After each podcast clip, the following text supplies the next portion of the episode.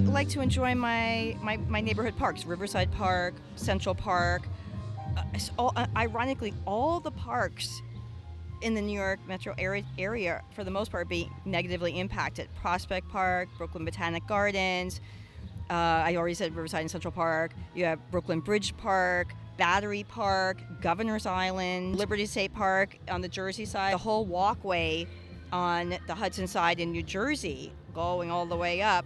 We would like to enjoy our parks and not not be listening to helicopters all day long. We know that, that if we do nothing, we know what the outcome is going to be. I'm Alan Winson with my co host Rebecca McKean, and you are listening to Bar Crawl Radio Podcast. It's 2023 and June's just started. We are at the Westside Community Garden, and in the background, you can hear jazz saxophonist Geoff Burke prepping for tonight's performance featuring a mix of classic jazz, and hip hop.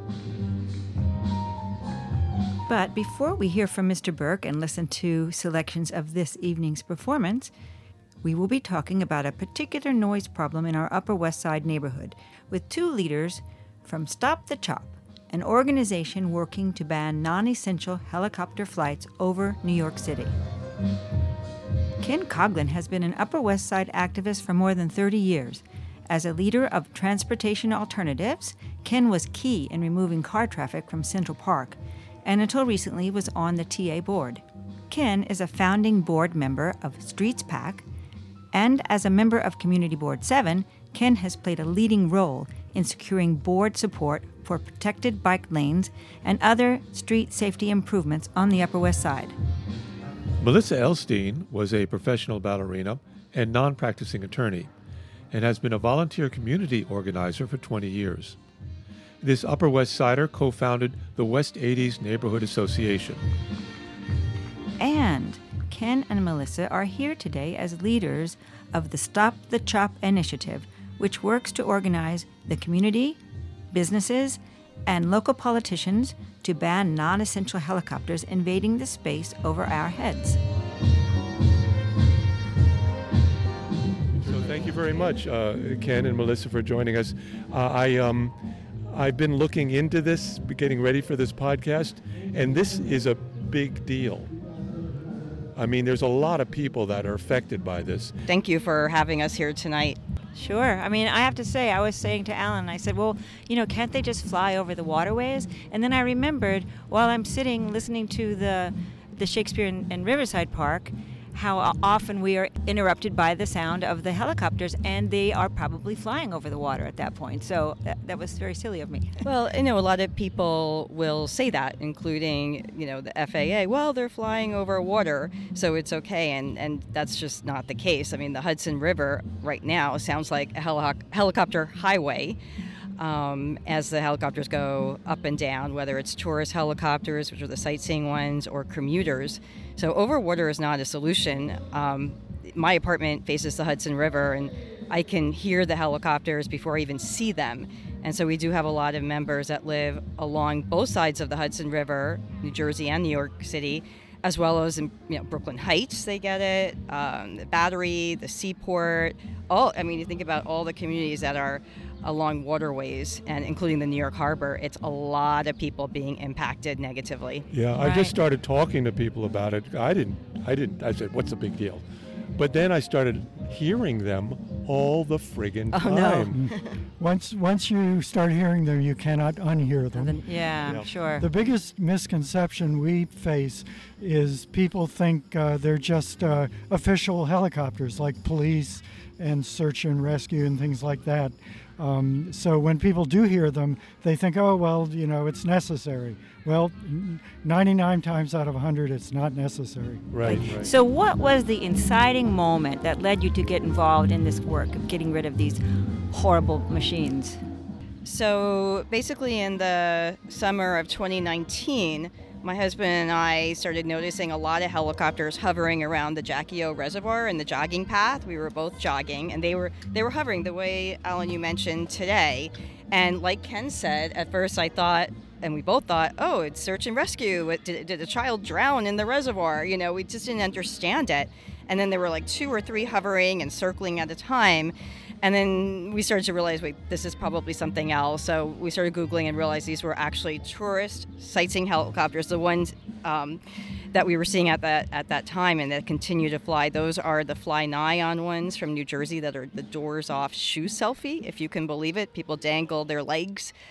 And then uh, I started noticing more and more going up and down the Hudson, which we then realized were commuters and sightseeing, both New Jersey and the New York City based ones. So because I had been doing community work on the Upper West Side at that point for about 20 years, started organizing some meetings at Community Board 7 with the local electeds and the community board. And then lo and behold, there was uh, a crash into the Equitable building in the Times Square area.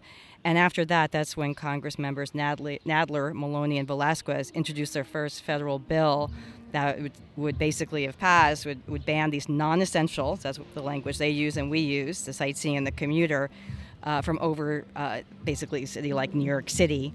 So that's when um, we decided let's let's resurrect the old Stop the Chop. There had been a first iteration of this organization where a 501c3 and we met with the first board or members of the first board and we decided yes let's resurrect it they had pretty much gone dormant after the 2016 Mayor de Blasio and industry compromise, we call it, 2016 compromise that reduced the New York City based sightseeing helicopters by 50%, banned the overland flights, and banned the Sunday flights. So it was, you know, somewhat of a win. And that board basically, you know, got a little burnt out from the two years of community work that they were doing. And so that's how I got involved. And we've been working through, you know, the pandemic and then the, the shutdown. Um, and obviously, uh, you know, things are, are back in full force because complaints have just increased dramatically. Are the numbers growing now in the? So back, you know, when, when the original board had formed, there there there was no FlyNYON company, for example. So that's that's the one that's based in Kearny, New Jersey. What I mentioned, the doors off shoe selfie, that really did not exist. Also, Blade, which is the commuter-based company, didn't exist. And that's the one that flies out of the um, uh, Riverside Park on 30th Street, you know? Yeah, yeah, Hudson River Park. Hudson River Park. As right. well as, so that's West 30th Street, correct? And then there's also, they fly out of East 34th Street and they fly to the airports, the major airports, as well as to the Hamptons and other destinations. So you know that's a very big difference in the in the landscape. And I understand even in the Hamptons they're trying to get the the Topters to stop. So there's been a 20-year battle to close the East Hampton Airport, both for the because of the helicopter traffic and the private jet traffic, and they're possibly close to doing it. Um, right now, uh, there's a, a, temporary restraining order that's been issued, so nothing's happening, but it remains to be seen. It, it, looks like there's been movement and there's a lawsuit. So that would basically prevent if that if that wins, if they if East Hampton Town Board closes it down, that would prevent the Blade and other commuters from landing there. They could still land at Montauk Airport or let's say West Hampton uh, and other you know other locations on Long Island. So who who who is it that takes uses these helicopters? Who these non-essential helicopters? Uh, well, there are two kinds of people. Um, the very wealthy who want to get to the airport in 10 minutes and are willing to pay hundreds and hundreds uh, of dollars to do that. Um, those are the commuter helicopters, and then there are the tourist helicopters where as Melissa said, people want to take pictures of their feet dangling over Central Park, and, and that costs hundreds of dollars also, but they're not doing that on a regular basis, but they're thrill seeking. Um, so the question is why should we on the Upper West Side and in the rest of the New York region be subjected to people's uh, desire for thrill seeking or uh, their need to get to the airport as quick, much more quickly than any other mortal. Well, it, it, turns out, ironically, that it, it ends up not being that much faster to the to the airports because there have been some like YouTube challenge, challenges and some newspaper challenges, and by by the time you actually take a car service all the way to the Hudson River and West 30th Street, if you're going from that one, um, with traffic and everything, and uh, that it's not ironically that much faster than taking you know public transportations. Yeah, I mean, I, I take the bus to LaGuardia. It's not not a problem at I, all. I would Yeah. suggest that I'm sure public transportation is the fastest way to get to the the airports. So, but you know, when you think about the environmental footprint, you know, if you're taking like an SUV, you know, I don't, I don't think most of the people are taking an electric car, right? They're taking an SUV, going all the way over to the the Hudson and the West 30th Street, and then you're taking an extremely polluting helicopter. You know, forget about the noise. Even it, they just use jet fuel. Some use leaded fuel. Not all of them, but some. And you know, what is the difference between even taking you know a regular car service? So um, you know, there's that in addition to the noise pollution. Yeah. Before we get to the to the, the fact that this thing is really dirty, these the, these machines, I just want to state that when I started thinking about this, you've got maybe four people in a helicopter who are flying over my apartment and disturbing not just me, but thousands and thousands of other people that are sitting and trying to do their work. I have my studio right in my office, and I have to stop and, and it's not just me, it's thousands of other people because these four people above my head want to see what it looks like from 100, 200, 300 feet above. It's not fair, it's not right. And, Do you want to be our spokesperson? Yeah. well, we're, we're, we're trying here to, to, to You're help you get the word out. you, Yeah. you just did our ad for us. so. yeah. no, it's very unfair, very unfair, and you know, just like a lot of other environmental battles, we ultimately, the taxpayers, are paying for the externalities. The companies aren't. The individuals that are flying, especially if they're tourists, um, are not, and so we're paying. And uh, you know, so there, it's interesting because there is a, a, a New York State bill uh, by Brooklyn Assembly member Bobby Carroll that was introduced this year, and it would change the tax law basically to impose a tax fee on the carbon cost uh, per ride and also include uh, a noise fee, which is very interesting. So, you know, we support that. How are these machines really dirty? What how bad is a helicopter for the environment? Well, we have a really lengthy page on our website under the About section. That's the environmental and health section. So we have a lot of studies um, on both the topics, the health as well as the environment. And, you know, it depends on the actual helicopter. Some are larger, right? You have the Sikorskis versus the Bells. But, you know, it could be anywhere from, you know, compared to the amount of fuel a car takes, it could be 20 times, 40 times. Um, the other thing to consider is that none of these helicopters are based in Manhattan. So we have, just to give the landscape real quickly, and just in Manhattan, south of East 34th Street, we have three heliports. There used to be a fourth. Mayor Giuliani closed the East 60th Street one in 1997. So since they're not even based here, it means that for every ride of a customer, you also have a ride with no one in the helicopter arriving and then at the end of the day leaving. So you've got to include that, which is you know additional uh, problems for the environment. Yeah.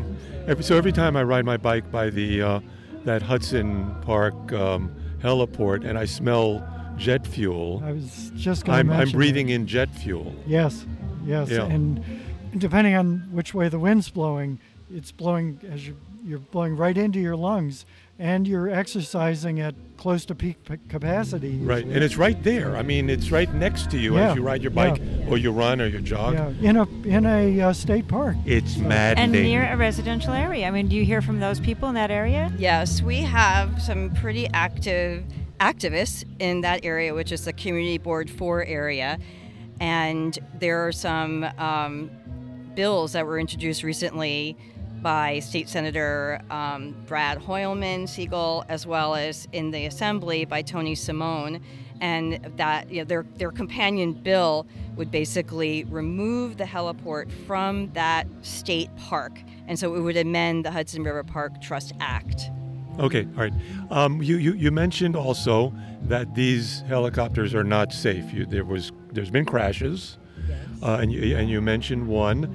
Uh, people hanging their feet off the side of the. Is that allowed? I mean, that sounds so unbelievable. friggin' dangerous. I know. Yeah. So I mean, not- only, not, not only for the people doing that, but what if their shoe falls off Yes. or something? or, or Yes. their phone. Or their phone falls out of their. Yeah. I mean, falls out of my pocket all the Well, time. Well, that com- that company, and, and they're not, you know, they're not the only problem. But let's talk about them th- at this moment, since you asked. There was a horrific fatal crash in the uh, summer of 2018, where they started losing power as they were flying over Central Park. This one helicopter, doors off, etc., and the helicopter ended up going past Central Park over the Upper East Side, crashed into the East River. Five tourists drowned and died because they could not extricate themselves from their harnesses because you have to be harnessed in so that you don't fall out the open doors. The pilot saved himself. Um, and as a result of that, the NTSB, National Transportation Safety Board, has made recommendations to the FAA to close this loophole that the industry has been allowed to fly under, and not all of them. The New York City sightseeing helicopters are not doors off. And the FAA, however, has not closed the loophole. So the doors off helicopters are really for professionals. It's like if you're filming a movie. It was never meant for the layperson. It was never create. It was actually create. You know, social media didn't exist when this part was allowed. So we're hoping that the FAA will finally listen to the NTSB and close that loophole and ban these. So th- these these helicopters are really even more expensive than the cost that the customer pays. It's the cost of the carbon footprint. It's the cost of the of the danger and the pollution. yeah, and, and who's paying for that? I mean that's a We pretty are. great cost. We are. We are. Yep. You know, yeah, people yeah. all over the world. uh, Geoff Burke, who's playing in the background, with DJ Johnny Juice. Um, he had something to say about trying to produce in his apartment um, while the helicopters are flying over. Let's hear what he had to say. It's the worst, man. Well, this is related to everything the COVID. Like what a lot of musicians, myself included, you know, like we started migrating to home recording more. You know, you know, like um, you had to to stay on pace with the the the industry. You had to learn to record from home. Um, you had to we had to upgrade our our knowledge. You know, of if I hadn't learned to engineer from home, I, I would have lost that opportunity. So these helicopters I'm trying to record, and I, you know, it, you constantly hear it's. It's just like when one fades away, here comes another, and it's just it it, it, I- it impacts the take if I'm trying to record, you know, and I can close the windows. I just don't get it, man. I I- I feel like if, is this really necessary? Like I don't know who, if it's just tours, as you said, or are people commuting? Like I, I don't know what it is, but yeah, I I it, I, I'm very sensitive to it, just the noise level. Okay, how loud are the helicopters, and what is the effect on our neighborhoods on our neighbors' health? It depends, first of all, on how low they're flying. But just so you're aware, New York City is a, in the metropolitan area is a unique airspace. So one of the few regulations that actually, ironically, exist that doesn't help the residents of New York City is that the helicopters have to fly below 2,000 feet so they don't interfere with the international and national jet traffic. So it keeps them low.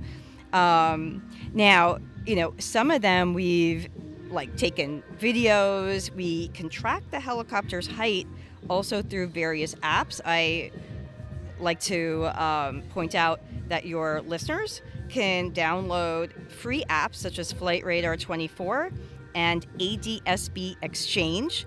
And once they have the app, you can see the height and the uh, direction of the helicopters, what type of helicopter, most most of the times the tail number, and you can get more information that way. But you know, I mean, helicopters are extremely loud. We all know that. Um, they have a unique sound as well. We have articles about that on our website because of the um, the, the propellers and the, the, the rotors um, have a different sound even than jets. You know, it's that chop chop chop, and they they've been shown to have a, a low vibration, which is also kind of uniquely uh, troubling to the human ear. And it's particularly bad when they turn. The, the tour, when the helico- tourist helicopters turn over Central Park, it- for some reason it gets increasingly loud at that point. Yeah, and they turn on the Hudson River there. So the New York City-based ones that are at the downtown Manhattan heliport, I spoke about that earlier, the, the 2016 agreement. So there's 30,000 of that flights allowed each year from that heliport, and they they will turn at different points along the Hudson. Um, there's like three choices of where people could tour, and yeah, and and Ken, you live near Central Park, so you'll hear sometimes three at a time circling around. Last night, they love to do the sunset tours, and so last night there were three simultaneously over Central Park. Uh, this is really uh, an issue of uh, rich against the poor, and that that poor communities are really suffering from this. Um, could you talk about that? About the effect on uh, on our poorer communities in New York City? Yeah, so obviously it depends on which flights you're talking about. Um, it, it, it does impact all communities, right? But in one area in particular, as the commuter helicopters are going towards JFK or the Hamptons, they take a route that does go over environmental justice communities, and we've we've mapped that um, by following the helicopters and then overlaying it, you know, in some of these Brooklyn neighborhoods. Um, you know, also some neighborhoods in Queens as well. So we we have a uh, document, a report just on that very issue. Right, really interesting. This seems to be a very powerful industry, this helicopter industry. Um, who, first, the first question is, who are these people? If you if you have that information, and two, why is it so difficult to get them out of my park? The, uh, the number of bills is a testament to how much pressure uh, the the politicians at the city, state, and federal level are getting about this. The problem is the bills are not getting traction. Um, they're being introduced, but like 551 in the city, um, which is really the best bill, has yet to get a hearing, even though it has 25 co-sponsors.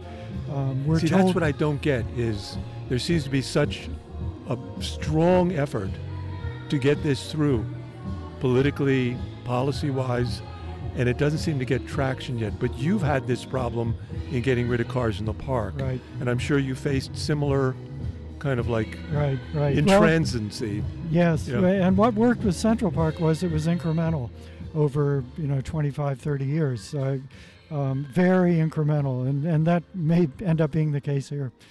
Um, you know, I led the campaign to get cars out of Central Park for 20, almost 25 years. You know, every back in like 1996, I thought, well, you know, this will take maybe two or three years, and it, you know, it was still 2018. Um, and it's very, very hard to change the status quo. Do not underestimate how, how hard it is, and also to take a privilege away from people. In the case of Central Park drivers who had access to the Loop Road, to take a privilege away, to take a privilege away from wealthy people who can fly above us all I, I think our listeners now um, realize there's a problem and are going to start hearing this more and more and realize this is something that's in our ears. We want to uh, uh, thank Melissa Elstein and Ken Coughlin of Stop the Chop for joining us here on Bar Crawl Radio, recording at the West Side Community Garden. And to learn more about this problem in our city of non essential helicopters, be sure to listen to a podcast they did a little while ago called soundproofist.com uh, with uh, Melissa, Andy Rosenthal, and Adrian Benepe. Um, or go to the Stop the Chop website. And uh, we'll be back in a second and introduce uh, the concert for this evening with uh, Geoff Burke and DJ Johnny Juice with Andrew Fisher piano and Kaylin Bryant bass. And thank you very much, Ken You're. Coughlin and, and Melissa Elstein for sitting down with us and talking about this very important problem. Thank you so much for, for your time, for your interest, and your compassion. so in that vein, Juice, you got a beat you can drop for us? Yeah, all right. This comes from New Orleans. This is like we call a second line street beat. So we're gonna uh,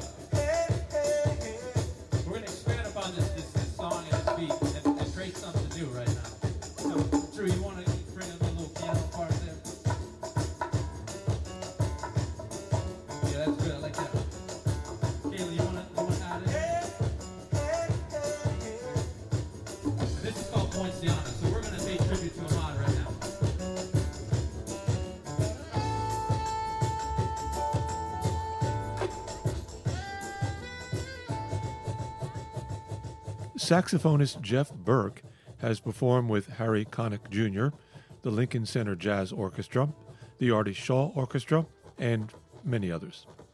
He has performed alongside Gloria Gaynor, Gladys Knight, Leslie Odom Jr., Billy Ray Cyrus, Marilyn Maye, and quite a few others. Geoff moved to New York City in 1999 and has been an Upper West Side resident for the past 20 years, as well as a proud dog owner of Doxy, whom he rescued from the SPCA in Philadelphia a little while ago. A couple of days before the concert, I called up Geoff to see how he was doing and to ask about his approach to the West Side Community Garden concert. He told me that the pandemic opened his thinking and led him to a musical idea that he's been exploring, synthesizing classic hip hop and jazz.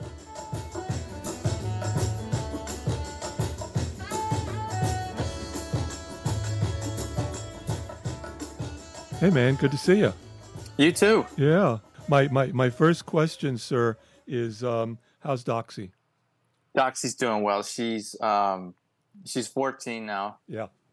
and uh, she's 14, She's a my little- goodness. she's 14. She's Yeah. a little she's a little sick. I got her on some pills. Um, but you know she's she's lived a good life, and uh, but she's hanging in there. She's, Yeah. she's Doxy kind of sounds like me. I'm, I'm, I'm just, I'm hanging in there, you know, doing the best We I just- can. Yeah. yeah. Well, you know, my grandmother said old age isn't kind. You know, that was her expression. So, um, yeah, so it, it was a little while ago that we saw you. How, how did COVID hit your profession and your career? it opened a lot of doors in a sense that and i don't think i'm alone in this sense that Yeah. people had a chance to kind of just kind of stop and pause and, and, and decide well what do I, what's next or what what does i want to do you know we had we had a, a moment of reflection there which i think was good and So- people handle it different ways you know um, So what did you, what did you come up with? What did, what did you realize? Well, I mean, I think it's it's going to be uh, on display this week. I mean, I'm, I'm really excited about this concert because it's something I've been wanting to do for years. I mean, really 20 years. I mean, if I'm being honest, but I just didn't have the. There were a lot of things I, I wasn't sure how to do it, and it's been a slow, very slow process. And what we're doing is we're working with a live DJ in lieu of drums. So Okay, let's talk- like Let's talk about this, uh, this week's Yeah. concert at the West Side Community Garden.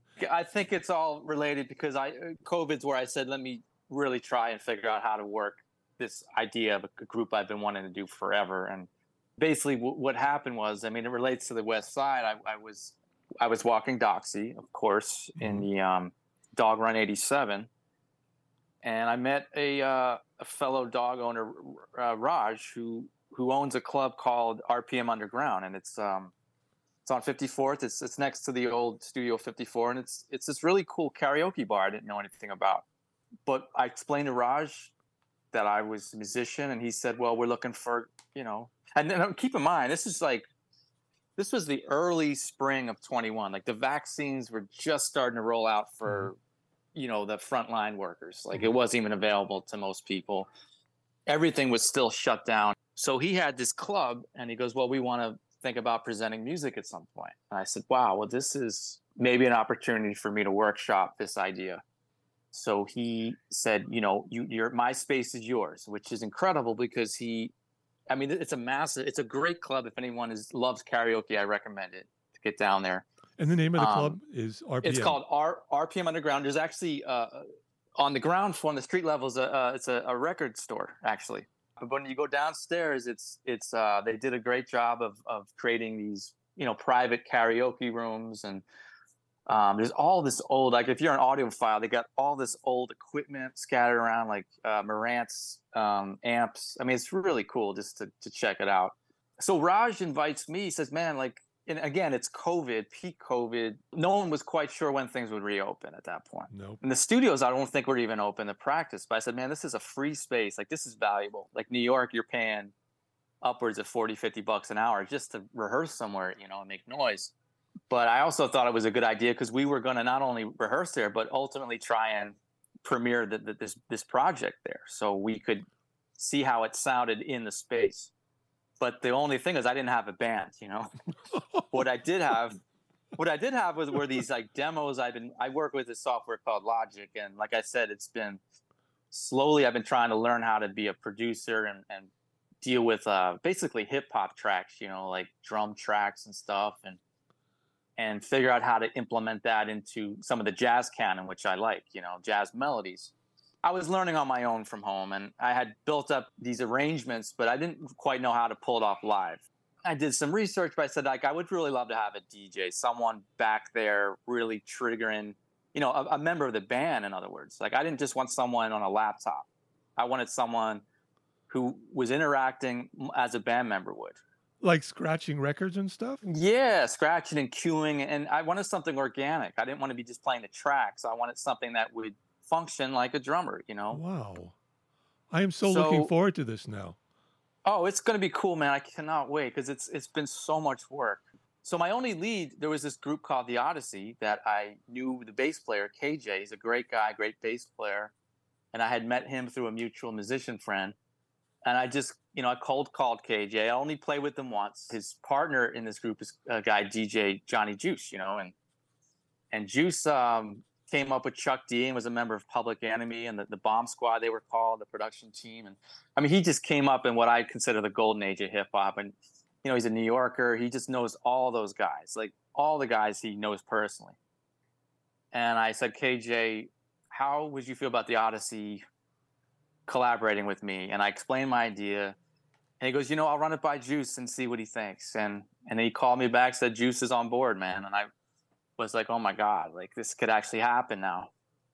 And I was so nervous to call Juice the first time because he's the guy, he's like the, the engine that makes this whole thing run, you know. I had to talk to him and explain, well, how are we going to get these drum tracks? How are we going to figure out how to make these songs work? And KJ is like, well, just call him. He'll tell you the best way to do it.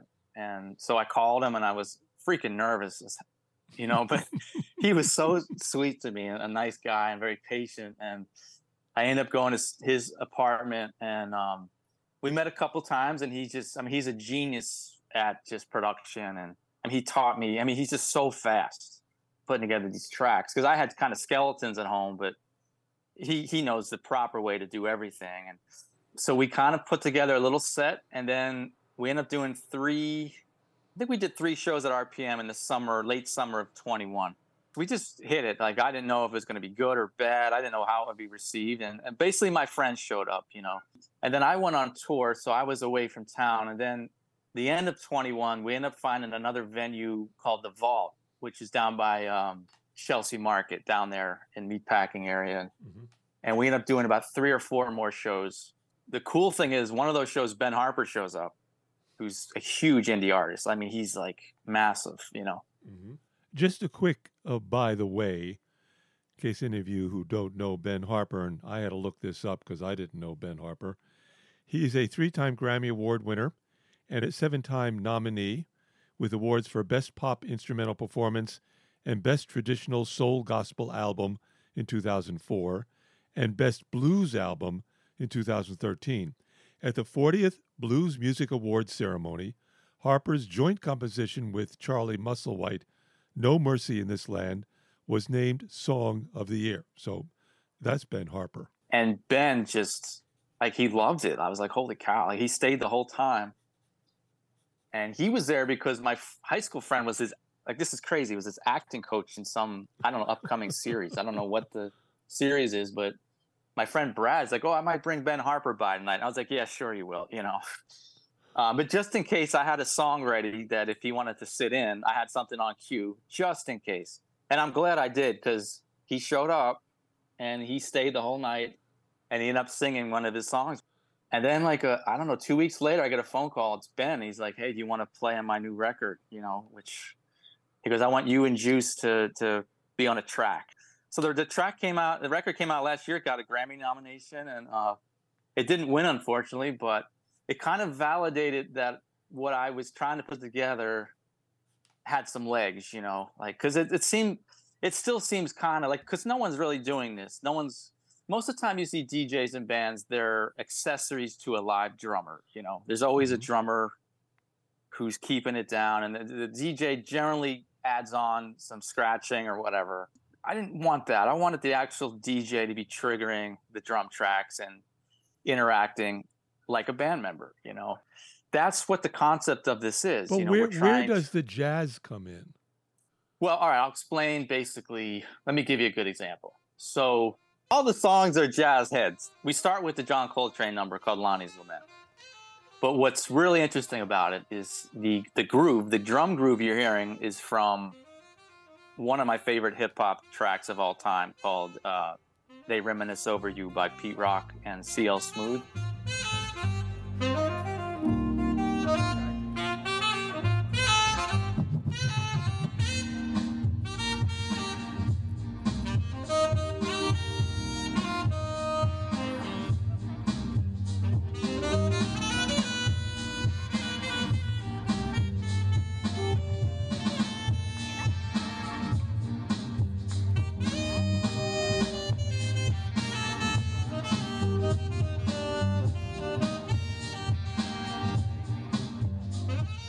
Job as a band leader and arrangers, I'm trying to find ways to seamlessly connect jazz melodies with existing established like hooks from hip hop that I think will function simultaneously. The more interesting stuff for me is when we kind of create these uh, I guess you'd call them a mashup or something like Mhm.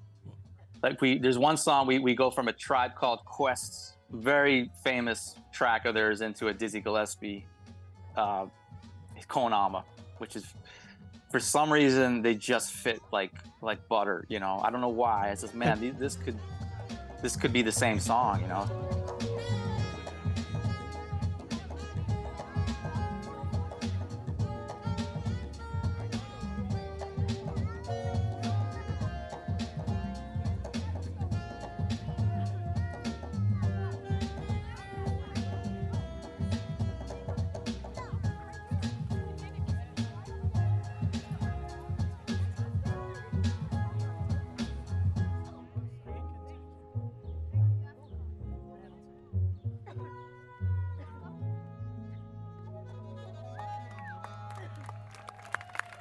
So that's what's fun And, for and me. no one else is start- doing this. No one else is doing this, as far as you know. no one's doing it man and, and no one's not only they're not doing this they're just not using i don't hear many dj groups like this is a, i wanted a hybrid group where we could go into some of the clubs where it's strictly just djs because djs have so many more venues they can play than live bands honestly and i would like to be able to approach a club owner and say look you know this is we have the dj because they have all the dj booths already set up they have all the sound wire they have state-of-the-art equipment but I'm like, you know, how much more would it be to bring more, like three more people, bring a sax, keys, and bass, you know, and you'll have this kind of quasi hybrid live band, but DJ, you know, you still get that DJ sensibility with with some live instruments, and we're not just jamming, like we're playing like real arrangements, you know. You go to clubs, you'll see a sax player just jump in with a DJ and just just noodle, but that to me is not that interesting. It's cool, you know, I got hired to do that on New Year's. I played, you know, a lot of New Year's parties. They want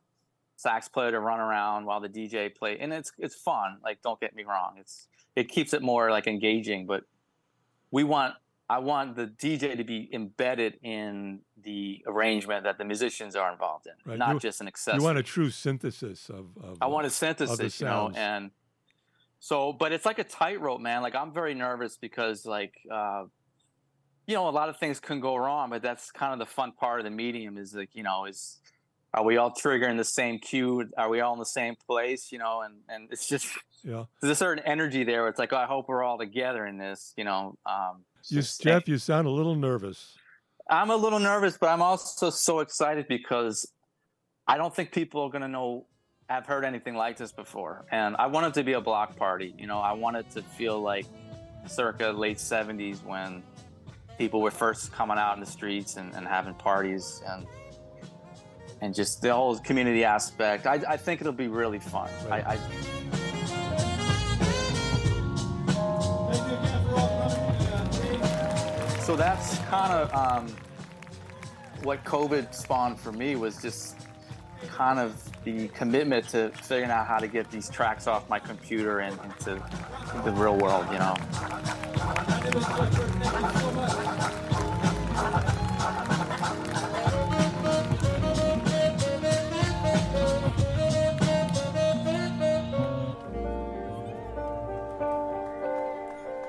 Got you stuck off the realness, the realness, the realness, the realness. After the concert, I got in touch with Geoff Burke and asked him how he thought it went. Well, first, I just wanted to, I just thought everyone did a great job. And I, I just want to say how thankful and grateful I am to Juice and, and Andrew and Kaylin for um, putting this together on really short uh, amount of rehearsal time. Like we didn't have a ton of time, and and I threw a lot of new music at them. There were about four or five new songs, and I thought everyone did just a great job. And the thing is, like my initial reaction, like I always want things to be perfect, and when I left the stage that day, I was like, ah, oh, man, I don't know. You know, there were a couple glitches which I expected, and I, you know, including me, I, I screwed some things up, but now that I'm, you know, some some folks are sending me some clips and I'm hearing things online, and uh, I'm just really proud of what we did. I think it sounded great, you know, and uh, I'm just glad that we went ahead and, and um, decided to present this because it was ambitious, but you know, it, it, I think the message got across, so I'm I'm really happy about that. Where where are you going with this now? Um, so I was talking to uh, Juice, and we, we were kind of um, floating the idea of doing like a digital 45, which would be basically like you know a A and a B side recording, so it, uh, almost like a single, but but two two recordings, and um, I think we would do a, a cover and an original, and he would help me produce it, and uh, that's something I really because we don't I don't have any recorded music out with this group, you know, like everything's been live and um, this would be the next step i think. Logical step would be to get something people can actually access and, and online and listen to. Right. I look forward to that. You let, you Thank let, you. you let you let you let us know when it's coming out i will absolutely. All right all right. I was curious about what dj johnny juice and the young rapper whose name i could not remember said about the performance and Geoff got into his thoughts about the aging rap artist. Yeah, that that was Milo, who was uh, part of leaders of the new school, and they were, you know, one of the influential um, hip hop bands early '90s. Busta Rhymes was part of that group, and uh, Charlie Brown, and and Juice is, you know, Juice knows everybody. So I, I was just extremely grateful. He uh, Milo came out, and and he just did a great job coming in and, and freestyling. And the thing is, you know, like Milo's part of that generation. They were really instrumental in laying the groundwork for the, the hip hop artists today. You know, like Kendrick Lamar, like all these guys, I think owe it to what these guys did in the early '90s. And I almost it reminds me of uh, when I first moved to New York and and I started playing with older musicians and and the other kind of um, you know this industry has a way of being a little more you know they kind of forget about the the the, the guys that that you know came before us and it's it's important to remember that they're they're still out here. They were part of that movement, and um, and the thing is, like, there's no really support groups for especially jazz musicians with pensions and you know any kind of financial stability. As you get older, they're still hustling. You know, like and and I'm starting to feel that in my late 40s, you know, or mid 40s. Like it's we're constantly having to work and and uh, but uh, in terms of Milo, I um, I was really proud that we had this kind of generational span in the band because Kaylin's I think only 22, and and Andrew's in his 30s. I'm in my 40s. Um, Juice and uh, Milo, I believe, are, are in their their 50s, and it just brought this really cool like communal aspect and and, and sharing of experiences. Um, and it's it's kind of how I envisioned it, and and um, I, I thought it came out really well. And um, again, I, I, just I'm grateful he came out and um, and participated and, and shared his his talents with us. I don't see any reason why an older rap artist can't be renewing the industry as you're trying to do um, with uh, with this uh, synthesis of jazz and hip hop and and DJs. It's uh, it's an exciting uh, new moment. Well, I hope we get to do it more. You know, I um, because I think that vocal element is really adds so much, you know, because the instrumental it's it dominates obviously what the group is about, but to have an experienced MC come in who who really knows how to work a crowd, and, and Juice is amazing on the mic too. But I thought it just really lifted it, and that's kind of when I was thinking about the arc of that show on Sunday. I really, you know, I wanted Milo to be kind of the surprise guest who just kind of elevated things. And uh, you know, listening back, I, I I, I think it did add that element, you know, um, it's always hard in the moment to gauge how the crowd is responding, and especially, you know, where I was standing, um, I wasn't getting the full house mix of the sound, so I'm hearing just really a stage mix, which is you know vastly different from what the audience hears.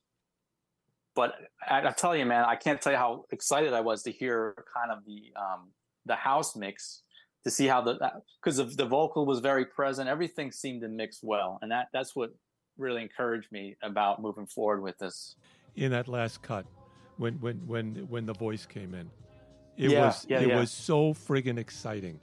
It really was. I'd never heard anything like that.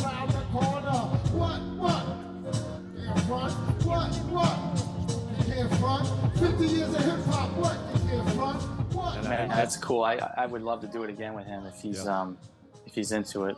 And we'll go out with this podcast with some of that cut. And thank you, uh, Geoff Burke, so much for sharing all this with us. This is uh, very exciting to talk to the uh, the artist after the performance. I'm Thanks gonna, again, I'm, Al. I'm going to have to do that the- more. Okay, you're the best, man. Oh, thank you. Thank you very much. Talk to you later. Bye. Bye so I can grow dreadlocks. Maintain the rock, don't stop the rock. Maintain the rock, don't stop the rock. Kick it right in, I ain't watch it. I'm good rock longer, but fear is fear. Yo, Joe, before we in the clear. Yo, Juice, so we in the clear. Sacks him up now, sacks him up now, sacks him up now. Come on. 50 years of hip hop, what? You can't front. 50 years